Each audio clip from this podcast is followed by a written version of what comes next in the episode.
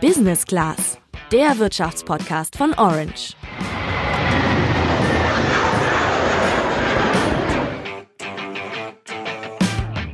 Es gibt ja diese Leute, die nehmen sich an Weihnachten die Zeit, um sich auf die Couch zu legen und Filme wie Sissy oder Drei Haselnüsse für Aschenbrödel zu gucken.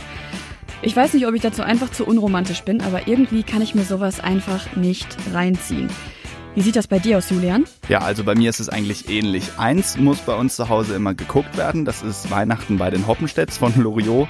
Immer nach der Bescherung, wenn die Geschenke ausgetauscht sind und alle wirklich absolut bis oben hin mit dem Weihnachtsessen sind. Aber ansonsten gucke ich eigentlich an den Feiertagen auch nicht so viel Fernsehen. Für alle diejenigen, die aber genauso wenig Lust haben jetzt wie du auf Sissy und sowas, ähm, da gibt's ja jetzt glücklicherweise schon noch eine Alternative. Ganz genau. Wie wär's zum Beispiel mit Live-Fußball? Am zweiten Weihnachtstag spielt zum Beispiel Inter Mailand gegen Neapel und Liverpool gegen Newcastle. Wäre doch mal was anderes. Ja, zu sehen gibt's das Ganze bei The Zone. Der britische Anbieter will das Netflix des Sports werden und damit Sky, Eurosport und die Sportschau vom Platz schicken. Im Podcast zeigen wir dir, wie der Angriff abläuft und was ein amerikanischer Milliardär damit zu tun hat. Ich bin Julian. Und ich bin Sandra.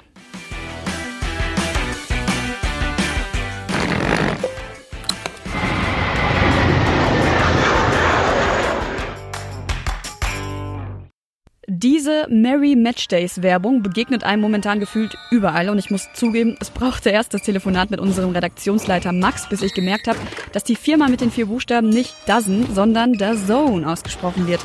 Und die versprechen das hier. Der beste Sport live zum Fest. Jetzt gratis Monat starten. The Zone gibt's in Deutschland seit August 2016. Für 9,99 Euro im Monat bekommst du unter anderem Zusammenfassungen aus der ersten und zweiten Bundesliga, Live-Fußballspieler aus Italien, Spanien oder Großbritannien und jede Menge andere Sportarten, wie zum Beispiel Football oder Baseball und Tennis. Zum ersten Mal hat die Plattform hier so richtig von sich reden gemacht, als es ihr gelungen ist, sich neben Sky die Rechte an der Champions League zu sichern. Seit der laufenden Saison gibt's daher auch keine Spiele der Champions League mehr im Free TV. Das hat vor allem das ZDF ziemlich geärgert. Bis dahin hatten die nämlich einen Teil der Ausstrahlungsrechte.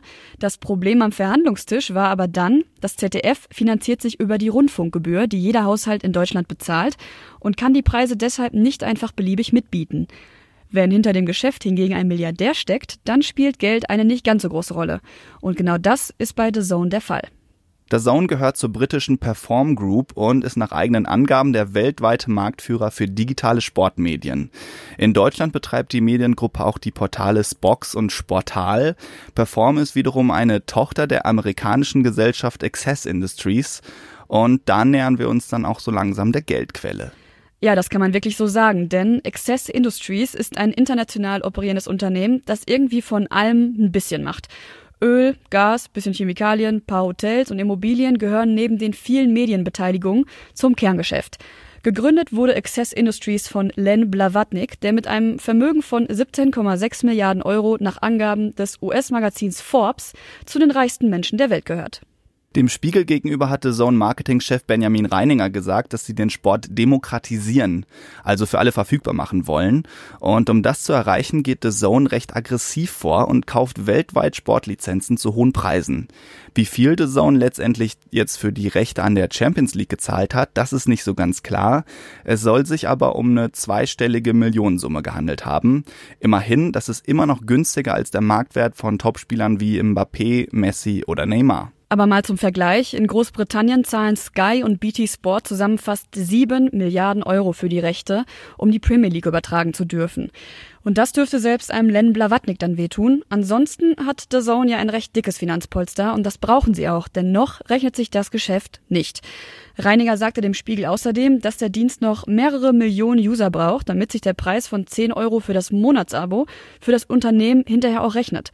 Erst im Jahr 2020 äh, soll das Geschäft in den ersten Märkten überhaupt Gewinne bringen. 10 Euro monatlich für ein Abo und dafür eine Riesenauswahl an Videoinhalten.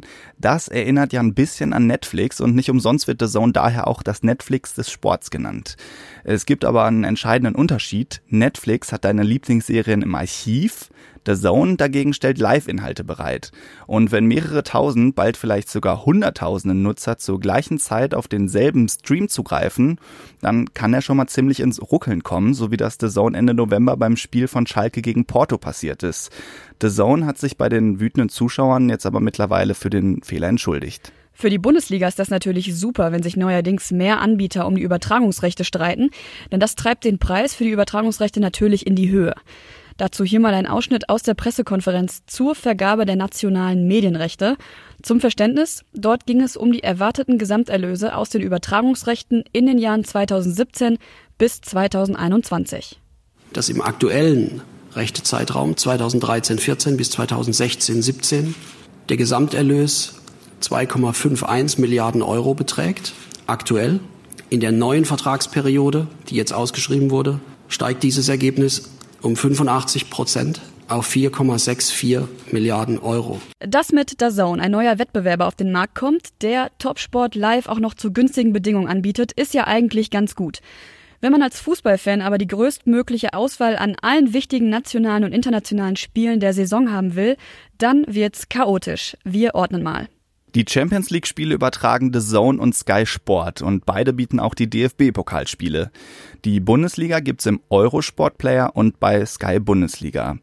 Also, da hast du richtig gehört, es gibt jetzt vier verschiedene Anbieter, weil Sky Sport und Sky Bundesliga zwei verschiedene ja, Pakete sind, die einzeln gekauft werden müssen. Will man also die größtmögliche Auswahl an Live-Spielen haben, dann legt man für alle Abos zusammen satte 66,97 Euro hin monatlich. Man muss allerdings dazu sagen, dass es sich dabei um die Live-Spiele handelt.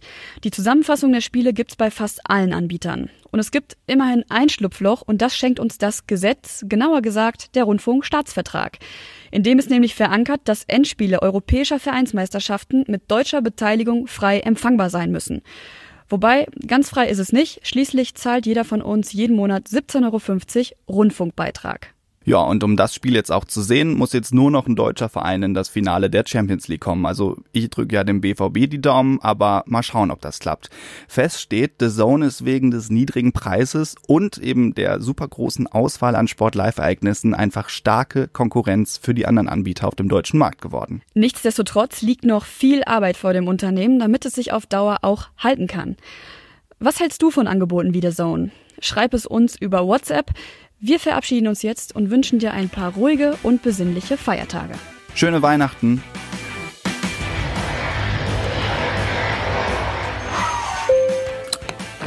Business Class, der Wirtschaftspodcast von Orange.